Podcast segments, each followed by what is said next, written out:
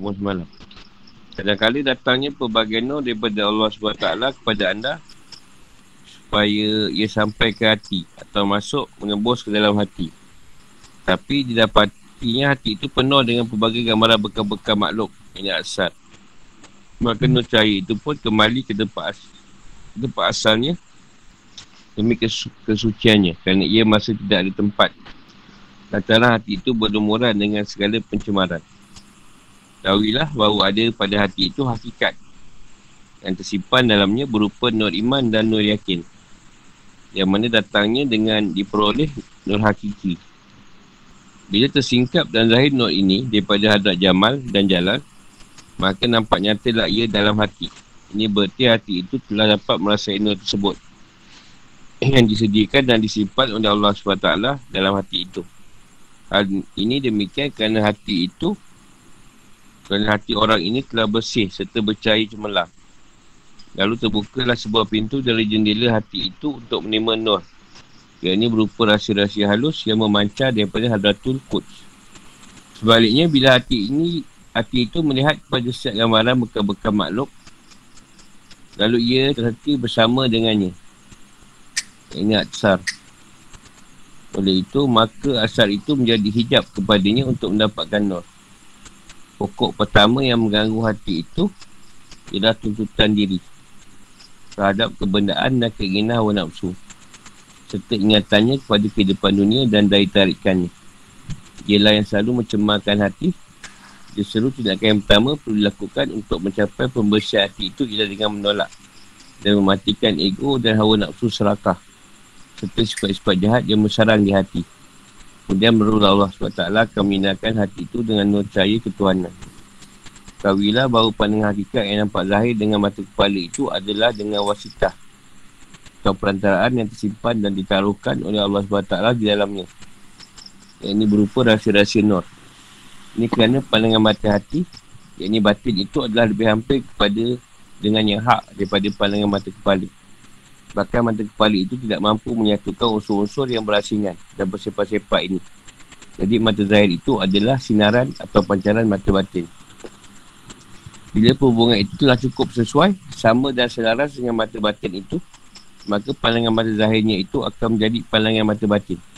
Maka barulah ia boleh melihat Allah SWT yang tidak ada satu pun yang seumpama dengannya. Dengan segala keupayaan yang anggotanya. Sebaliknya, jika hati itu buta, antara pandangan mata hatinya tidak ada nur, ini mata basirah, sudah pasti ia tidak akan dapat melihat dalam arti kata taklid. Yang boleh diumpamakan seperti orang buta memimpin orang cedik berjalan. Jadi pada diri kita ni memang dah ada nur ni tadi. Yang dia kata nur tu, nur hakikat ke atau yang hakiki tu dah ada pada diri kita.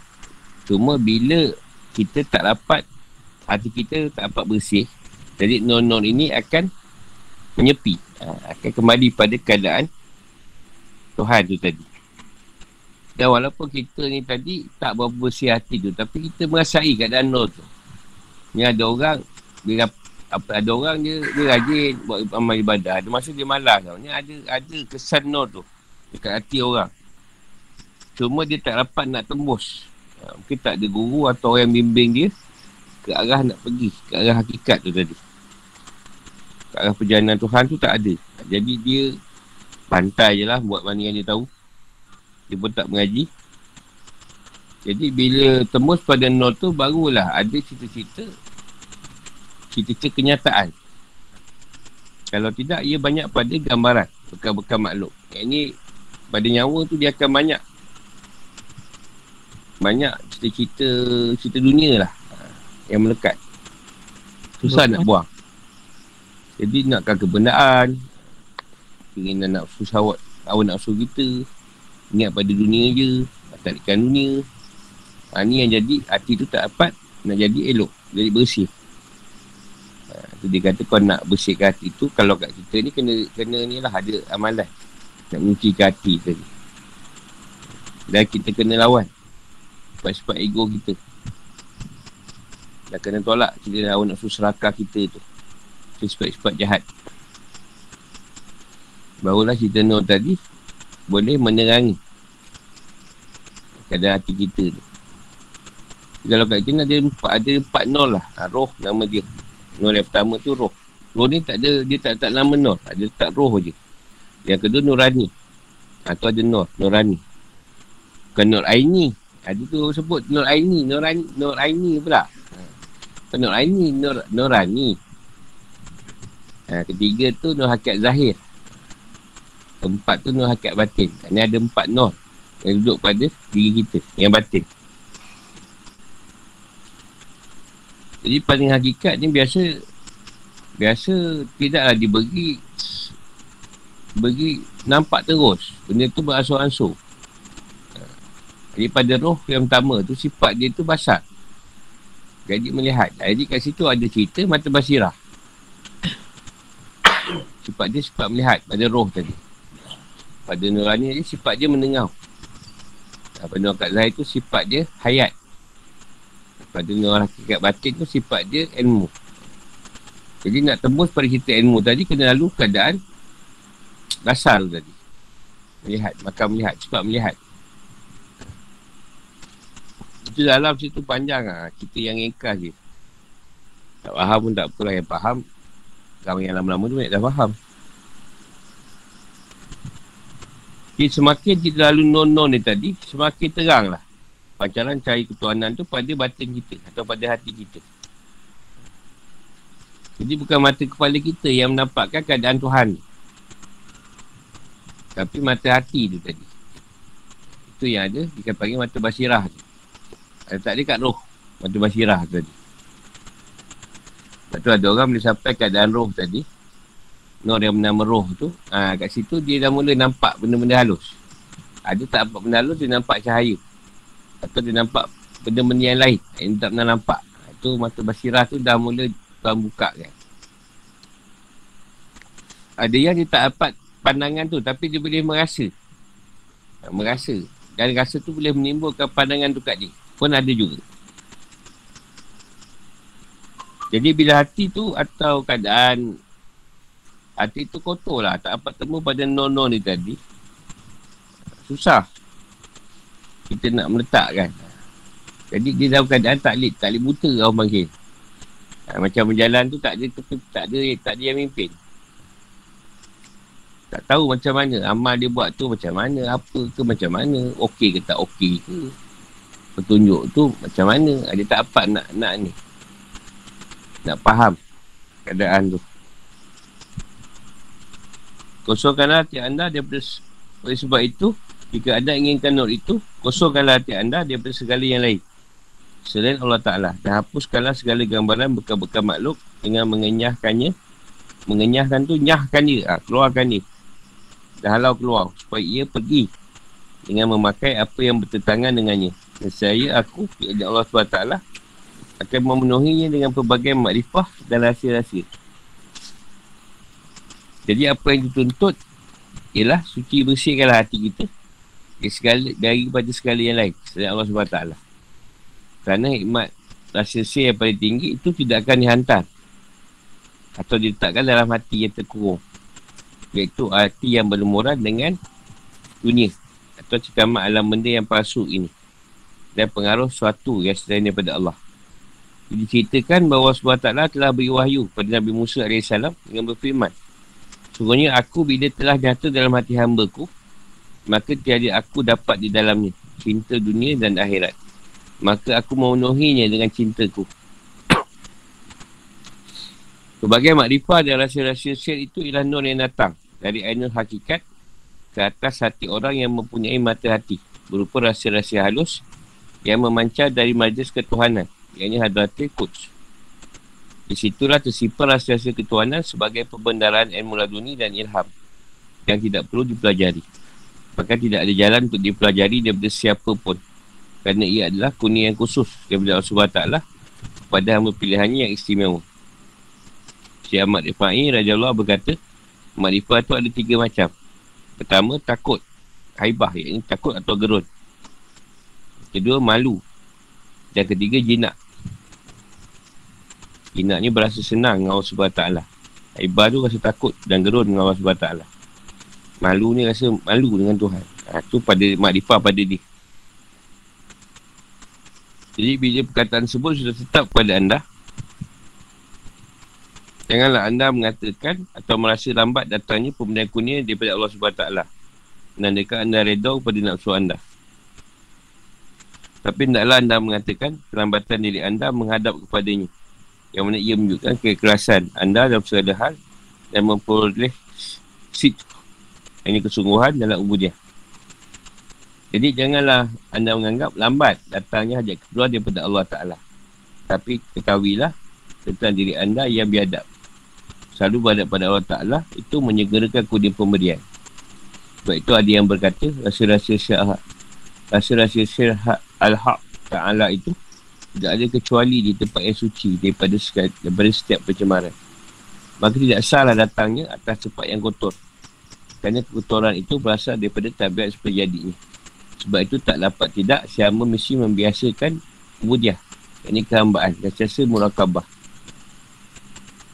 Ketahuilah bahawa setiap hak ini kewajipan itu terbagi pada dua bagian. Itu pertama, hak kewajipan dalam waktu. Kedua, hak-hak waktu. Jadi apa yang Allah tutup pada kita tu ialah sucikanlah hati kita tu. Jasad ni tak susah nak suci. Ha, mandi. Ha, kalau apa, adas tu ada mandi adas. Mandi wajib. Kadang kecil suci, eh, suci lah. Kubur dan lubur. Kalau berjalan ni ada macam-macam. Ada mandi taubat lah, ada mandi nol lah. Ha, itu pada zahir. Pada hati ni susah. Sebanyak dicengkap. Oleh macam-macam pemikiran. Macam-macam kendak. Nafsu ni tadi. Atau pengaruh daripada manusia. Sebab tu Tuhan kata pada Nabi Musa ni tadi. Bila dia dah nyata dalam hati hamba dia. Maka tiada. Dapati dia dalamnya cinta dunia dan akhirat. Ini bila Tuhan dah masuk dalam hati kita. Cinta Tuhan ni tadi. Cinta dunia dunia dan akhirat pun dah tak ada. Ini Tuhan yang akan penuhkan cinta dia dalam hati kita. Ha, tak ada cinta dunia ke akhirat. Cinta tu asyikkan Tuhan. Sebab tu nak pergi ke arah cinta Tuhan ni Mesti pergi ke arah akhirat dulu. Sebab banyak orang kejar dunia. Tapi akhirat tak dapat. Ada nak kejar dunia dan akhirat. Tak sama rata. 50-50 pun tak dapat. Kita kejar akhirat dulu Baru dunia tu menyusul Nak dunia dia Kena kenal yang menciptakan dunia Yang menjadikan dunia. Ni Bagi sebab taklah dunia ni bangkai. Tak ada erti nilai pun. Tempat kita jambatan kita nak tuju pada akhirat. Kat sini tempat dia. Akhirat tu cuma balasan. Kalau buat baik dapat baik. Yang buat jahat pun ada yang dapat baik juga. Ada yang jahat memang dibalas jahat jadi macam-macam makrifah macam-macam pengenalan dan rasa-rasa sir tu yang akan datang pada hati kita ni yang Allah bagilah. Itu semua dihantar melalui hadatil coach ataupun dipanggil majlis ketuhanan. Jadi dalam Tuhan ni, dalam apa ni, organisasi Allah SWT ni, ada satu hadrat dia. Uh, orang yang suci bersih ni, dipantau kat situ. Nah, jadi kat sini lah, apa-apa yang Tuhan nak beri akan dipancarkan. Majlis ketuhanan ni akan pancar pada kita. Apa yang perlu kita dapat, apa yang perlu kita ada, nah, dia akan bagi. Tuan pun ada organisasi dia juga. Bukan main bantai je. Jadi rasa-rasa ketuanan ni bukan ada boleh dipelajari. Ha, itu benda yang Tuhan bagi sendiri. Yang Tuhan ajari kita. Itu yang kata sedia Majlis. Awal perjalananku, gila dia berkata ke orang. Awal perjalanan ni macam-macam orang kata kita. Sesat lah, apalah, tak betul lah. Di pertengahan tarikatku, dikunyakan apa ni ilmu apa ni ilmu dan kasap tanpa belajar ilmu tanpa belajar ini kan karamah dan ilmu tanpa belajar itu pertengahan di ujung perjalananku di ujung perjalananku kun fayakun yang apa yang jadi kun lah kun ni apa yang nak kata jadi jadi lah dia ini pertengahan perjalanan kita akan, akan jumpa satu keadaan ilham atau laduni. Benda yang bukan dipelajari. Tuhan yang hantar terus. ilham pada, pada hamba-hamba yang dia pilih. Ataupun ilmu laduni. Itu pada yang dia pilih lah. Ha, jangan tanya lah. Dia pilih tu macam mana. Itu pada dia nak bagi. Sana dia nak bagi. Cuma ilham tu ada yang daripada luar ke dalam. Contoh kita memandang benda yang zahir. Dia datang ilham kat batin kita. Nak buat apa. Nampak nampak pokok Atas ilham Apa nak buat gempur Nak terbang ke Nak buat apa ke Satu lagi daripada yang batin Ilham tu masuk pada batin Dia suruh sesuatu Kita zahirkan. Ha, Itu Benda yang daripada batin ke zahir. Kalau dunia ni Dia campak terus pada kita. Ha, Itu yang kadang kita cerita Kita pun tak ingat. Ha, Benda yang kita tak tahu Dicampakkan pada kita Supaya kita boleh cerita. Boleh tahu. Raja ni Jadi Janganlah kita merasa lambat. Kalau kita minta sesuatu Janganlah kita rasa lambat sangat Tuan perkenankan Biadab nama dia kat situ. Jadi kita doa je. Dia kita minta Allah nak beri cepat ke lambat ke Bukan masalah. Dia nak bagi dia akan beri. Kalau dia tak beri pun Adalah hikmah dia. Mungkin nak beri ke akhirat esok. Dan ada juga yang tuan segerakan Pemberian dia. Contoh ada orang dia nak cepat. Nak cepat dapat tengok keadaan Tuhan Nak cepat dapat kenyataan pada perjalanan. Ha, Itu biadab lah Kita berjalan je. Apa Allah nak bagi tu Allah bagilah Kita terima Ada tu kenyataan dah bertahun pun tak dapat juga. Pun tak ada masalah. Kau berjalan je lah. Kadang ada perkara yang kotor Atau ada perkara yang kita tak selesaikan. Ha, Itu pun mungkin jadi hijab juga. Sebab tu nak tak nak kata dia kena jalankanlah kehambaan kita tu. Beramal tu. Siasa murakabah. Murakabah tu siasa mencari-cari satu keadaan. Atau mengintai-intai keadaan antara kita dengan Tuhan. Apa yang kurang yang kita perlu perbaiki. Ataupun kita perlu mujahadah lagi. Mungkin ada nafsu kita yang belum lagi bersih. Perlu dibetulkan tabiat-tabiat kita yang tak elok tu. Sebab tu dia kata Haknya atau kewajipan tu bagi dua. Satu Kewajipan dalam waktu dia. Kedua Hak-hak pada waktu dia. Kewajipan-kewajipan dalam waktu itu boleh dikadak Apabila ia luput Seperti solat, puasa, zakat dan sebagainya. Yang ini berupa kewajipan-kewajipan yang diwajibkan oleh Allah Ta'ala ke atas anda. Sedangkan hak-hak waktu itu tidak dapat dikadak. Ada yang diulang. Bila ia luput kerana ia saling bersambut dan berturut-turut iaitu segala hukum batin yang berlaku disertai nafsu dengan sekira-kira apa yang tersebut daripada segala hal.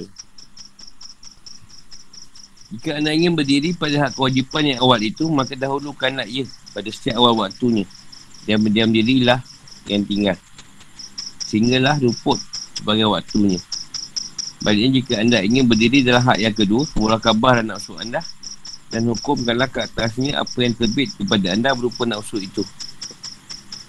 Si Abu Abbas Raja Allah berkata, setiap orang akan mengalami salah satu daripada empat perkara. Pertama, taat. Ini ibadah. Kedua, maksiat. Ketiga, nikmat. Keempat, balak, bencana. Setiap waktu tersebut ada bagiannya berupa ubudiah. Yang dikenaki oleh hak Allah SWT pada anda.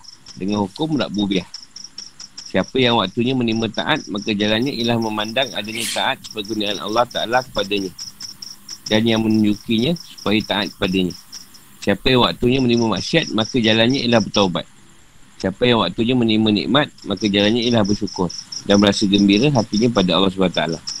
Siapa yang waktunya ditimpa balik, maka jalannya ialah bersabar dan redha.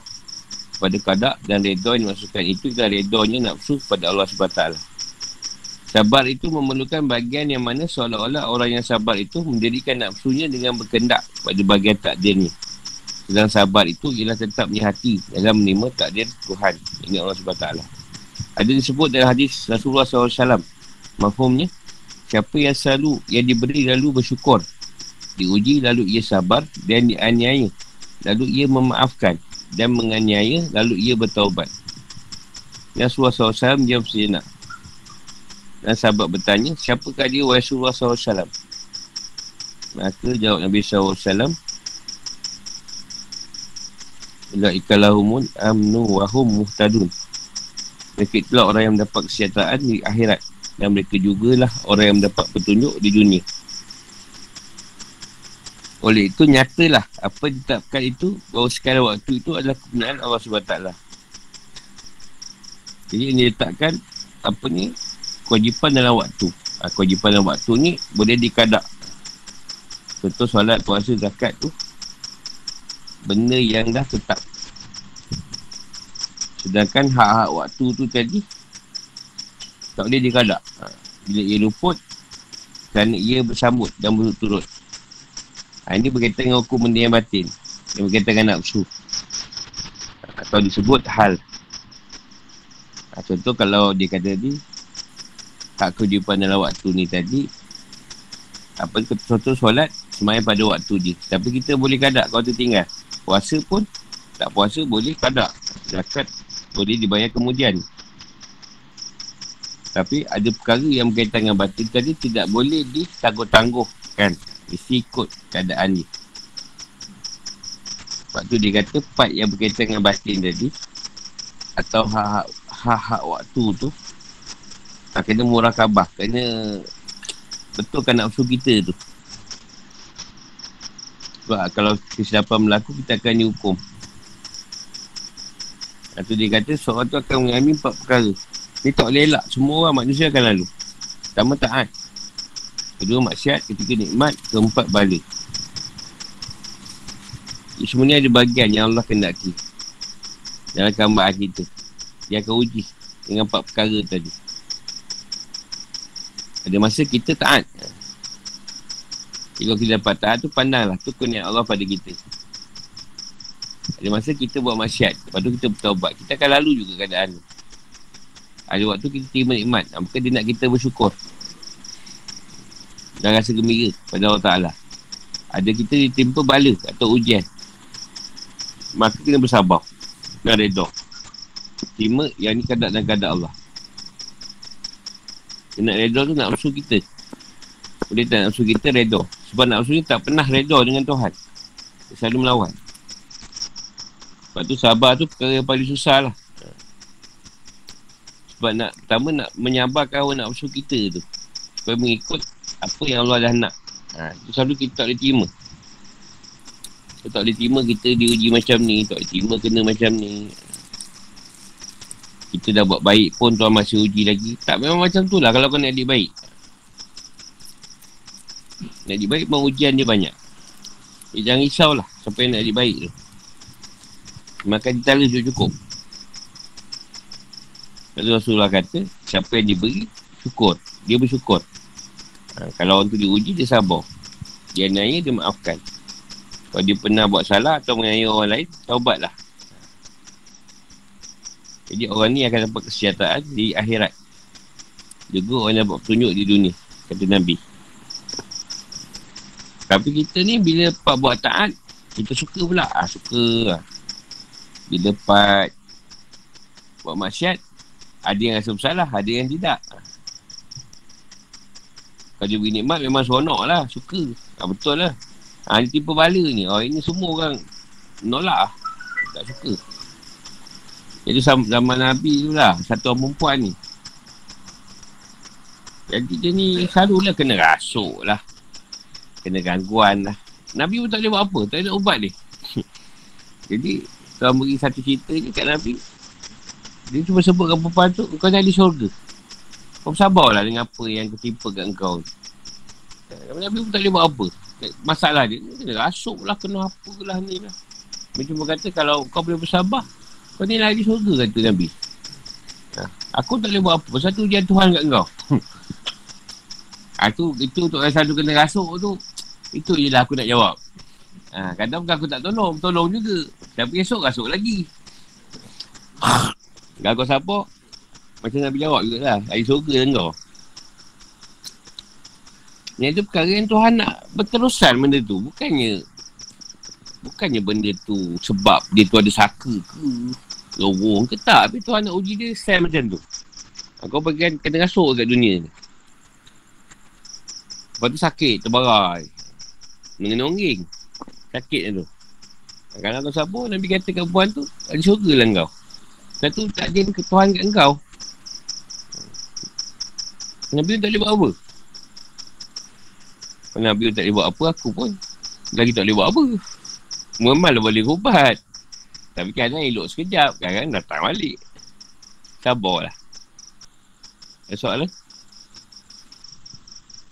Jadi jelas nyatalah apa yang ditetapkan itu bahawa sekian waktu itu adalah kepunyaan Allah SWT. Sebab tak ada suatu waktu pun yang datang meski satu nafas sekalipun melainkan ada bagi Allah SWT ke atas anda hak kewajipan yang baru iaitu bersyukur kepadanya atas keluarnya nafsu itu.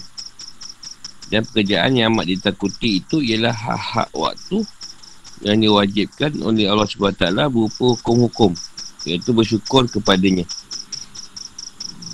Hak kewajipan yang ada pada setiap waktu itu merupakan wajibah. Ini tugasan ibadah yang zahir seperti solat, puasa dan lain-lain. Jadi siapa yang luput yang terlepas waktu yang ditentukan, maka ia boleh kadakkan, ulangkan lagi pada waktu yang lain. Sedangkan hak yang disandarkan kepada segala waktu yang batin itulah yang dikendaki pada setiap hal hamba. Dan jika ia luput, sudah tentu tidak dapat dikadak lagi. Oleh itu, hendaklah si hamba itu biasakan murakabah dengan hatinya sehingga ia berdiri dengan memelihara setiap hak waktunya yang tidak dapat dikadaknya bila ia luput. Jadi jika tidak diambil dan tidak dilaksanakan menurut tuntutannya maka tidak dapat dikadaknya. Apa dimasukkan dengan murakabah ialah waspada, kewaspadaan hamba dalam memandang Allah Ta'ala dalam segala hal ikhwalnya. Sehingga dengan pandangan demikian secara sir terjadilah pengawasan Allah Ta'ala atas setiap gerak-gerinya hasil daripada hudur hak. Ini rasa keberadaan Tuhan dan menimpahlah pengawasannya dalam setiap gerak dan diamnya. Dalam setiap nafsu itu ada jalan ke arah hak Allah Ta'ala dan hak yang baru. Akan hak yang baru itu akan memperbaharui segala hukum seperti syukur daripada nikmat. Taubat daripada maksiat, sabar daripada balak bencana dan memuji kerana afiat sihat yang sempurna. Sedangkan pekerjaan yang paling ditakuti ialah hak yang dihadapkan seperti sedekah dalam keadaan bersyukur dengan nikmat harta dan mengambil hak orang lain dalam keadaan bersungguh-sungguh mengaku bertaubat atau lain-lain. Apabila ada pekerjaan sedemikian, maka bagaimanakah anda akan dapat membayar, Ini menyelesaikan hak yang lain selain Allah Ta'ala. Rupa nafsu syawat yang berlaku. Atasnya segala hukum yang lain selainnya. Padahal anda belum membayar hak Allah Ta'ala dalam waktu itu. Iaitu mendirikan hak ubudiah. Mana firman Allah Ta'ala dalam surah Al-Zariyat ayat 56. Wa ma halaktu jin wal insin ila ya'budun. Dan aku tidak diciptakan jin dan manusia melainkan supaya mereka menyembah aku. Hakim Tirmizi radhiyallahu berkata, Tirmizi ni mata Tirmizi lah. Wadah hati itu ialah hati dan waktu anda. Sedang anda telah menyibukkan hati anda menusahkan anda sendiri.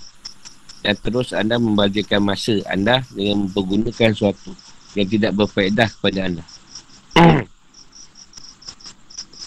Jadi ni tadi hak kewajipan yang cerita sikit tadi lah. Hak kewajipan yang ada. Itu ialah tugasan yang Tuhan bagi pada kita. Itu benda yang zahir. Benda ni semua boleh kadak.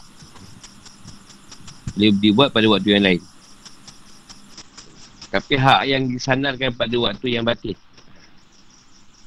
Yang dikendaki pada kita ni tadi. Kalau luput, dia tak boleh dikadak lagi. Contoh amalan yang batin lah ataupun perkara-perkara yang berkaitan dengan uh, makamat terpuji atau sifat-sifat terpuji. Uh, contoh ikhlas, reda, uh, sabar, itu semua perkara-perkara yang dituntut pada kebatinan kita. Contoh hujan tu datang hari ni. Kita tak boleh bersabar ini. Kita tak boleh bawa kesabaran ini untuk esok. Tak boleh kadak lah sabar tu ni. Kalau sabar tu boleh kadak, senang. Sebab kita tak boleh bersabar, kita akan keluar amarah kita tadi. Tak kisahlah pada manusia ke atau pada orang lain atau pada Tuhan sendiri. Ha, tu yang kata tak boleh kadak. Perkara yang diuji tadi, pada batin tadi, mesti diselesaikan segera mungkin. Tuntutan tu. Contoh tiba-tiba orang datang kat kau, tak sedekah. Ha, ketika tu, pada kau sendiri lah nak sedekah ke tak. Sebab orang tu takkan datang lagi esok hari. Tak jumpa dah. Itu contoh lah. Tuntutan pada batin. Yang Tuhan nak. Itu tak boleh di kadak kan. Itu yang kita nak kena murakabah. Jadi waspada. Yang kadang mana Allah Ta'ala dalam segala perkara yang datang pada kita tu. Kena tengok keadaan tu. Yang Allah datangkan ke atau bukan. Rasanya memang daripada Allah lah. Sebab tu nak kena ada satu rasa keadaan Tuhan tu. Yang Tuhan siasa awasi kita. Dia siasa test kita. Siasa uji kita. Dan setiap nafsu tadi ada perjalanan ke arah Tuhan. Dan ada hak yang baru tu maknanya dia setiap perkara tu akan berubah. Dia bukan syukur dan nikmat tu. Hari ni je. Esok pun kena bersyukur juga. Bukan taubat dan maksiat tu. Hari ni kita taubat sekali je. Esok tak taubat lagi. Ataupun sabar tu hari ni je tak. Esok kena sabar lagi. Dan ni kita kita ni kita puji Tuhan sebab sehat. Sehari kena puji walaupun sakit kena puji juga. Sebab tu dia kata benda yang kuti sekali ialah boleh tak kita bersedekah dan keadaan bersyukur dengan nikmat harta. Contoh kita ada harta boleh tak kita tu kita bersedekah daripada mengambil hak orang lain. Ada orang dia dah kata dah bertaubat tapi dia masih lagi buat yang tak elok. Ha, tu dia kata, kena bertaubat tu kena selalu lah. Bukan bertaubat tu ketika kita buat maksiat saja. Kita buat maksiat pun kena lah. Bertaubat. Sekurang-kurangnya istighfar tu. Tapi kita setiap hari man buat istighfar. Itu yang kita kena buat setiap hari. Tu dia kata, boleh tak kita membayar atau menyelesaikan hak yang lain. Sejak Allah Ta'ala tu. Sebab tu urusan kita dengan Tuhan kena selesaikan. Urusan kehambaan kita. Ada selesai senang. Itu dah solat senang. Dah boleh buat kerja lain. Tapi kerja lain pun buat kerana dia juga. Ada kata Imam Tamizi tu modal harta tu ialah hati. Dan waktu anda. Jadi boleh tak hati kita ni seiring dengan waktu yang ada Tuhan tetapkan. Boleh tak hati kita ikut keadaan waktu tu. Ketika Tuhan nak boleh tak kita buat. Dia tak hati kita terima keadaan yang Tuhan nak kita buat tu. Jadi kalau kita sibuk hati kita dengan sakaan kita yang macam-macam atau cerita dunia yang masuk pada hati kita tu, dia, dia kata membazirlah masa kita. Jadi tak berfaedah. Jadi hati tu nak diletakkan kepada Allah tu tadi. Bukan pada perkara-perkara yang menurut apa yang kita sangka. Kan sangka macam ni, sangka tu, sangka ni. Tuhan terima tak? Buat je lah. Terima tak terima tu urusan Tuhan, urusan kita. Jadi kita buat apa dia suruh. Sebab itu jika anda tahu bahawa usia yang telah luput tidak ada gantinya.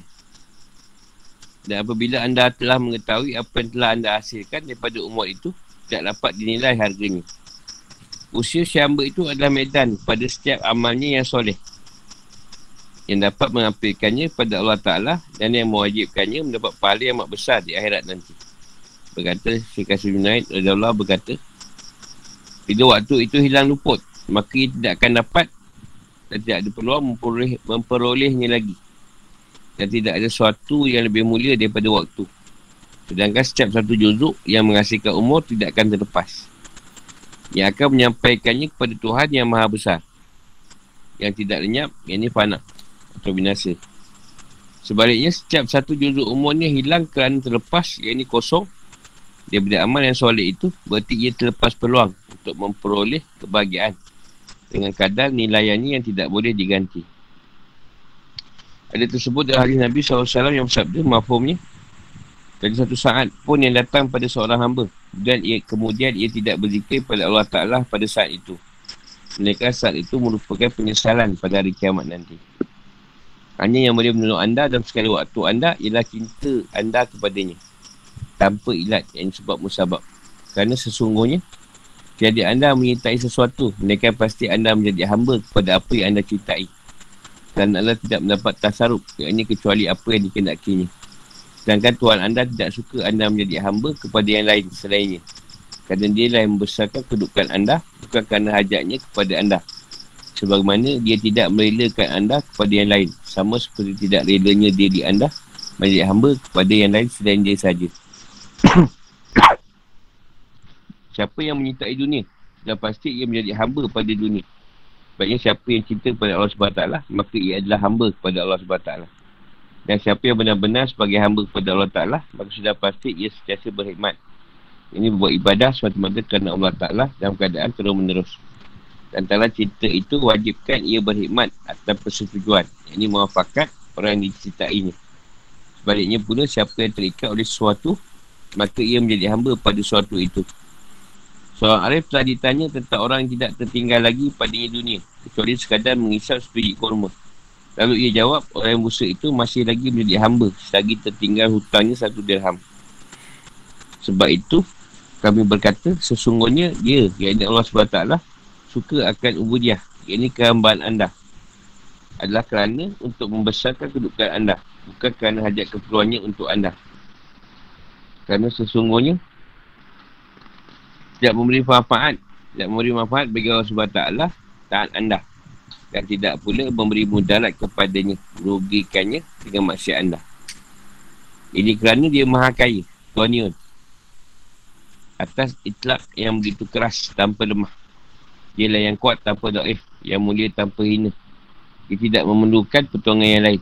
Dia boleh buat apa saja yang dia sendiri kendaki tanpa ada sebab musabab. Dan tidak ada siapa pun yang mampu menolak ketat keputusannya yang ini hukumnya sedang yang lain amat memerlukannya.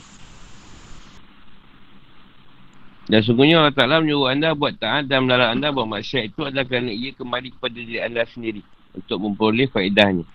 Kerana, ah, kerana hak Ta'ala itu maha kaya daripada segala yang mengerjakan aman. Dan juga kerana dia masih daripada segala tujuan. Oleh itu, tak ibadah anda tidaklah manfaat bagi Allah Ta'ala. Dan tidak pula masyarakat anda itu merugikan dia. Dia memerintahkan anda supaya berpelakuan taat dan melarang anda buat maksiat. Hanya kerana ia kembali untuk kepentingan diri anda sendiri. Yang merupakan kebaikan dan manfaat di dunia dan akhirat. Itu juga atas jalan pemberian anugerahnya yang tidak wajib ke atasnya. Dalam laut latafun maitat, latafun matat. Ada berkata, Ketahuilah bahawa SWT tidak menyuruh hamba-hambanya sesuatu yang wajib atau ingin sesuatu pada mereka berupa sunat. Kecuali untuk beri kebaikan kepada mereka dalam keluhan tersebut. Dia juga tak berkenaki mereka meninggalkan sesuatu yang haram atau makruh. Kecuali kerana ia beri kebaikan kepada mereka jika meninggalkannya. Jika kamu amati, kamu akan mendapati setiap yang wajib mau sunat itu berhimpun. Ini jamak kata Allah SWT. Sedang yang dilarang atau makruh, maka kita asing, farak daripadanya. Jadi apa yang tutup oleh Allah SWT terhadap ambang-ambangnya itu ialah wujudul jami. Adanya berhimpun. Agar tetap sasa taat, itu sebagai sebab berhimpun yakni sababu jami dan wasilahnya. Maka sebab itu ia disuruh. Sedang maksiat itu adalah sebagai sebab berasing. Ini sababu farak dan wasilahnya. Maka sebab itu ia dilarang. Jadi usia bagi seorang hamba tadi ialah setiap ada medan pada apa yang dia buat amal soleh. Jadi makin bertambah usia, makin kurang umur kita. Jadi kat situ tadi lah kita tengok apa yang kita dah buat kerana Allah tu. Sebab bila waktu tu sudah luput, kata Syekh Qasim United, tak ada peluang lagi kita nak peroleh keadaan tu. Benda yang dah lepas, jangan dikenal. Sebab tu waktu ni sangat sangat penting. Sebab Tuhan mengikut keadaan waktu tu tadi. Atau usia kita. Atau masa kita. Sebab setiap perkara akan dikira. Jangan biar umur kita tu terlepas, kosong daripada amal yang soleh. Jadi bila terlepas peluang tu tadi, susahlah kita nak peroleh keadaan kebahagiaan.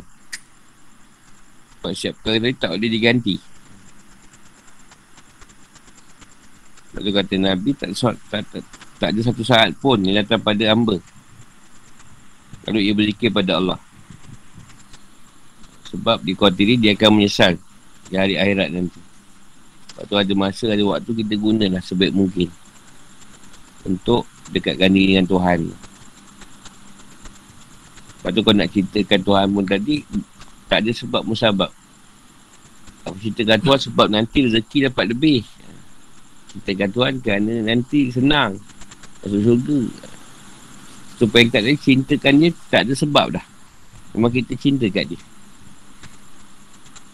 Sebab tu siapa yang cinta pada dunia, jadilah hamba dunia. Siapa cinta pada manusia, jadilah hamba manusia.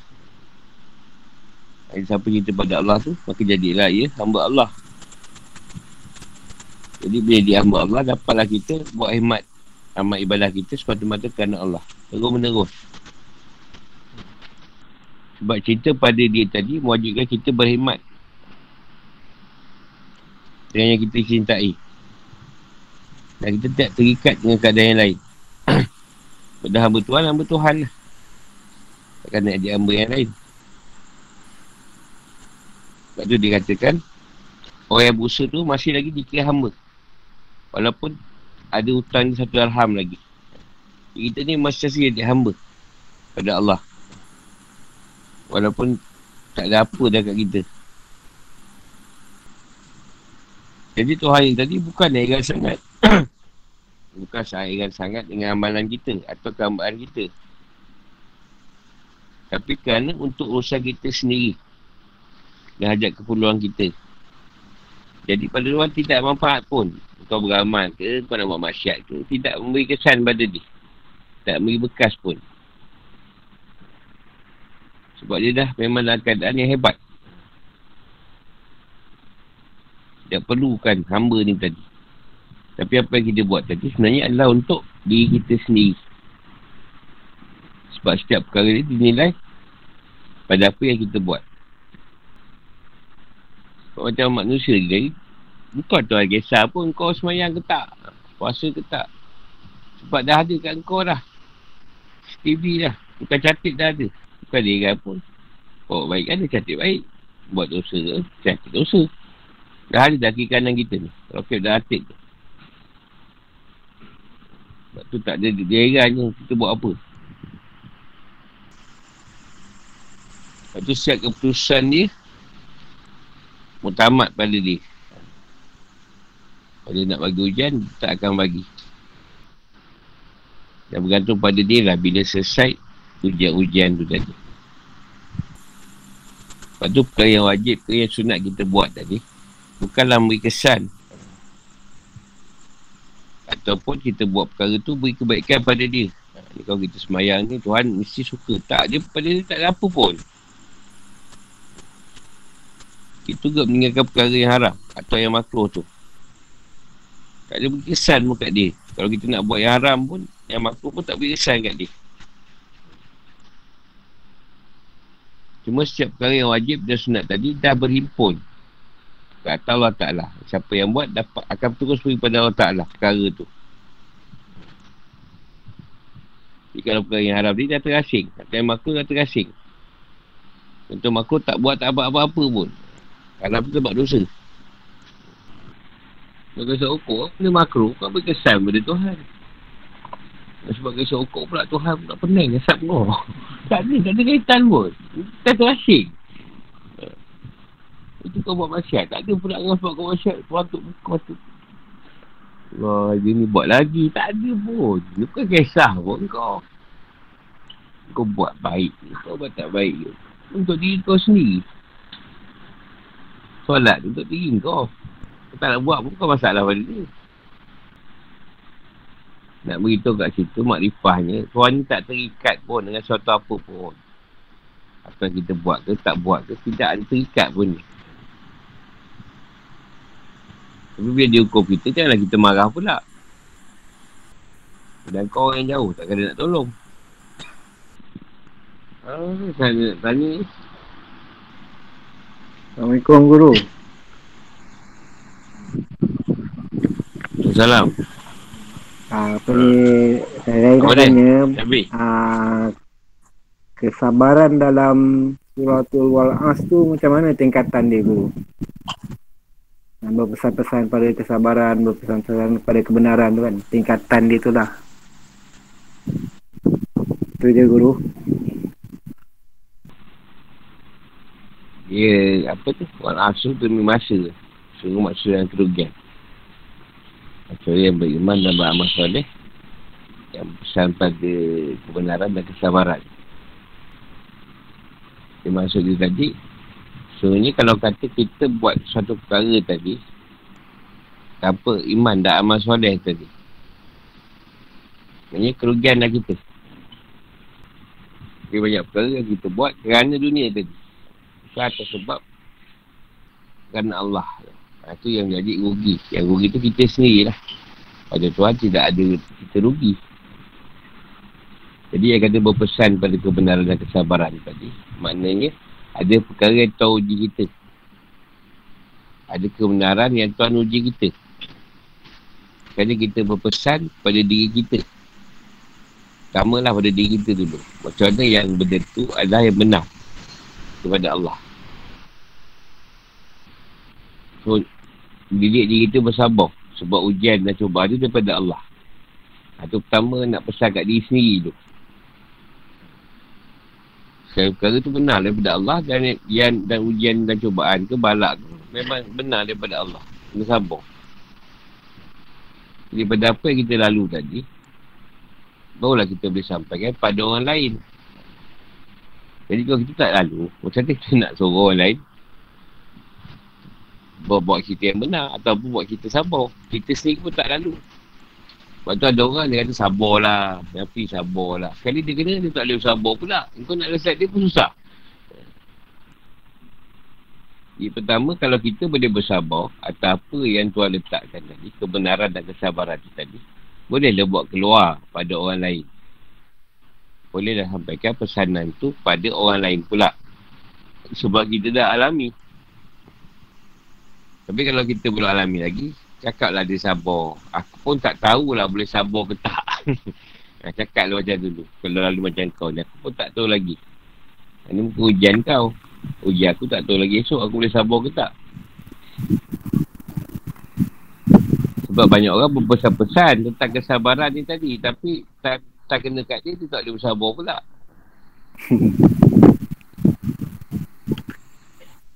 Jika ada orang tu meninggal, sabarlah. Sampai hukum dia. Bila kena kat dia, isi kan anak dia meninggal apa, mak ayah dia ke, dia mengaruk. dia nak runtuh rumah. Yang pertama, pesan kat diri dululah. Baru dia buat keluar, pesan kat orang lain. salah nak pesan ke orang lain. Nak beritahu orang lain. Tapi dalam keadaan yang kata, ni hujan kau lah. Hujan aku ni tak tahu lah aku macam mana. Sebab dia kata tadi, ketika kita menyabarkan orang, atau mengatakan kebenaran pada orang, di kota ni bila ujian tu sampai pada kita, kita pula tak boleh berkata benar. Ataupun tak boleh bersabar kat situ. Hmm.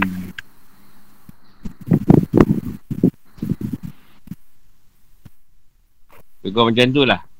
Tingkatan tu tak ada. Tapi tingkatan ni tu pesan pada diri dululah. Daripada pesan pada diri tu baru buat keluar. Pada orang lain. Baik guru.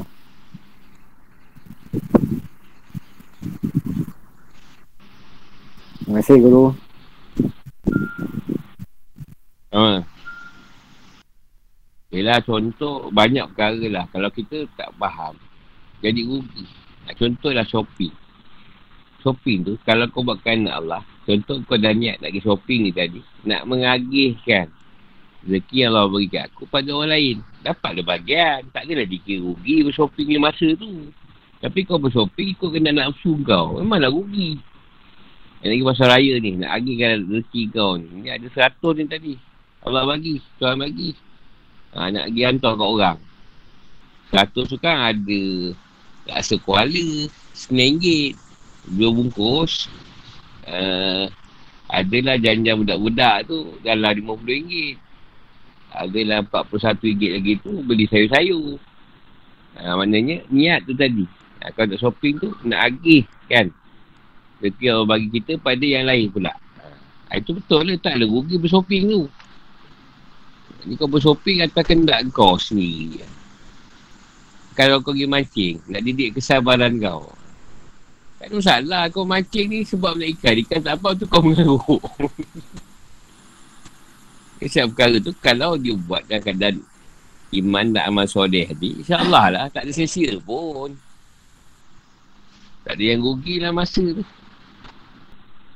Macam kau nak berhubungan, jangan kata kau. Kau sebagai suami, yang isteri akan tunjuk sebagai isteri.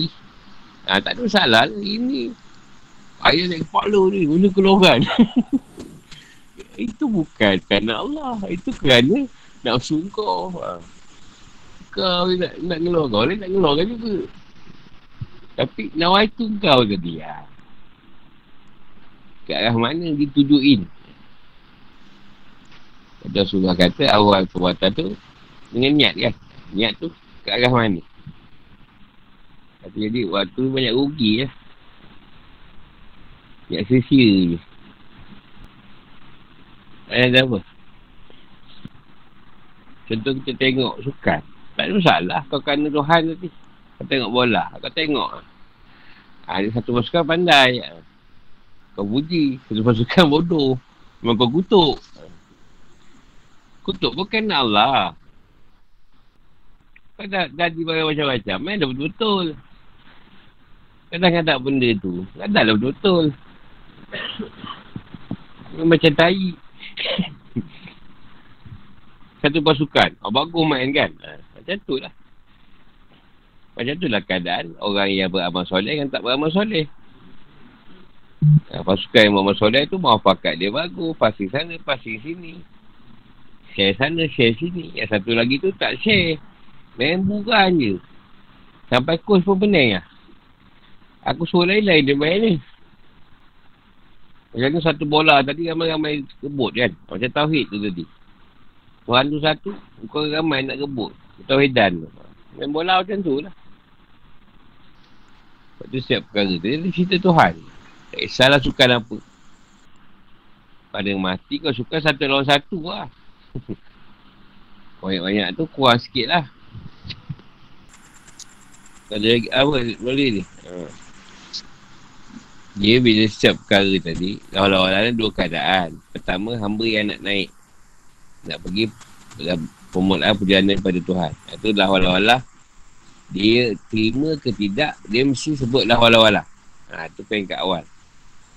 Halau-halau yang kedua, bila seorang dah turun. Dia dah turun. Dia dah faham semua keadaan dia tadi. Cerita Tuhan. Ha, tu dia turun. Itu lain.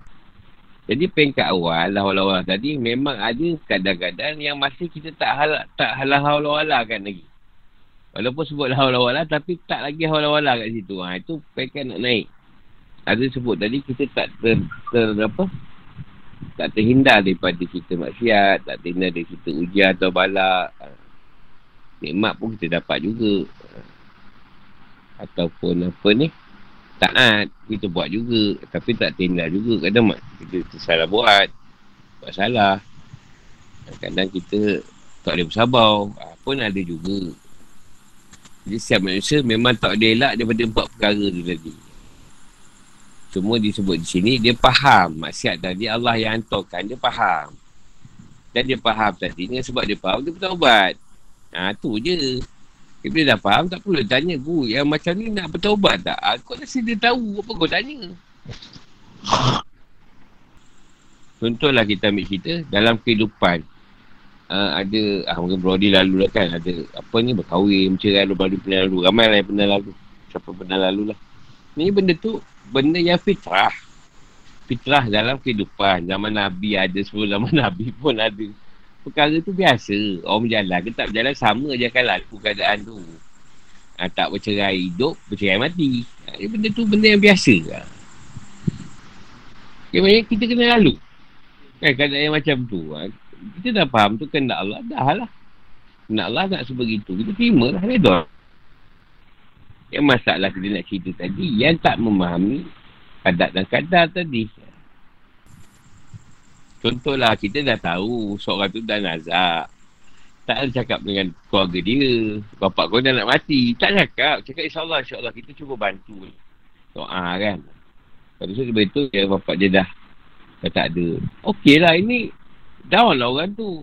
Bapak kau ni macam nak mati dah ni ni. Biar je lah kita mati sendiri. kan kecil hati orang tu kan. Orang tu pun tak tolong kita. Eh, cakap lah insyaAllah insyaAllah. Kita bantu doakan dia. Moga Tuhan mudahkan dia. Dah lah. Ha. Orang bercerai. Lelaki kau tu memang tak guna. Yang yang bercerai dengan bini lah. Bini kau memang tak guna. Tak payahlah. Cakap lah. Dah jodoh kau sakat tu. Dah lah. Ha. Tak usah lah duk. Pertikai kan. Suami tak guna isi. Tak guna ke apa. Tak guna ke. Ha. Jadi menambah-nambahkan lagi cerita. Tak habis. Ialah maknanya kita dia menyalahkan Tuhan tadi. Sebab dia suci.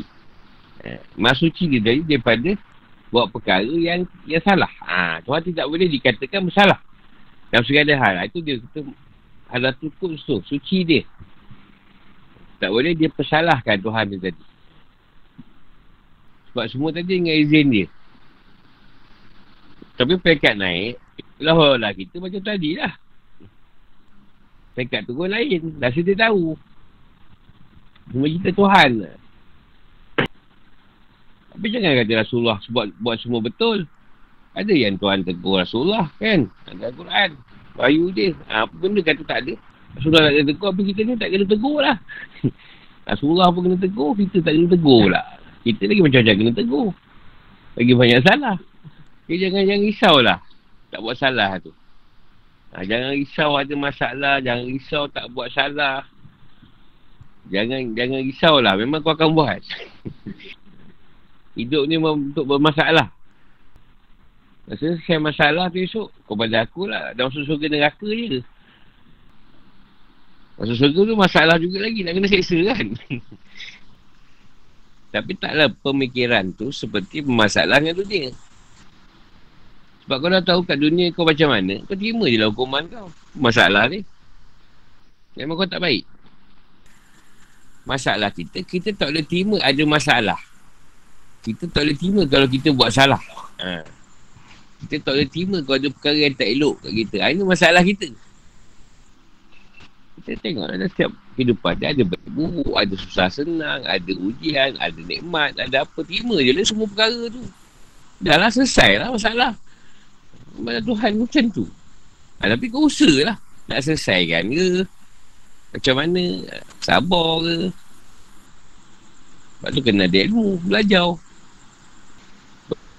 perkara ni Tuhan yang buat. Usah lah gungsing. Dia bagi tidur, kau tidur. Dia suruh jaga, kau jaga. Kan dia hujan kan, pun tak tidur juga. Kalau panas ketontang, boleh tidur pula. Ha, tak tentu lah nak cakap benda ni. Mana usah Allah. Ada orang nak anak baik. Hantu tapi siapa? Keluar jadi hantu. Ada orang anak hantu. Apa ni dah keluar ni ni jadi baik pula. Eh, tak nak cakap.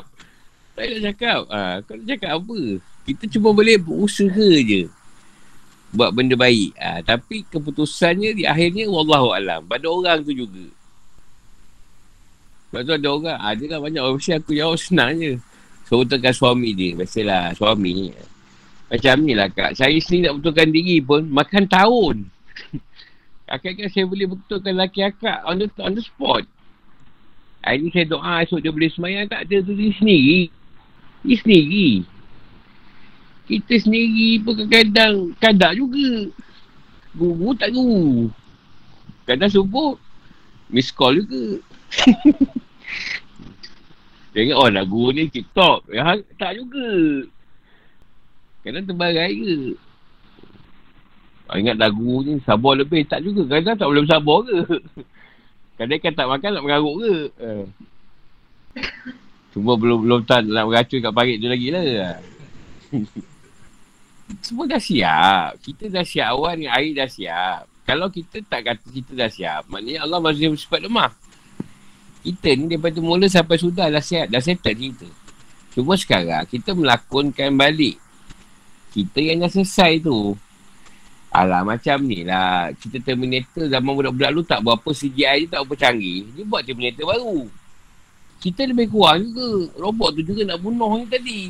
Sebab dia ni akan datang jadi hebat. Tapi tukar lah. Arnold Schwarzenegger tu tukar orang lain. Sebab Arnold tu dah tua. Tua kutuk. Ha. dia cuma memasukkan CGI yang lebih Ah, macam kita lah ni CGI ni. Ha, dulu mungkin tahu apa CGI tak ada. Ha. Zaman dulu ada ke watak macam kita ni? Ada ke merasa macam ni? Ada ke orang macam korang ni? Ha, cuma zaman tu lain. Zaman tu 18. Mungkin zaman zaman dulu. Ha, ni zaman sekarang aku betul juga orang ke. Cuma nama tukar.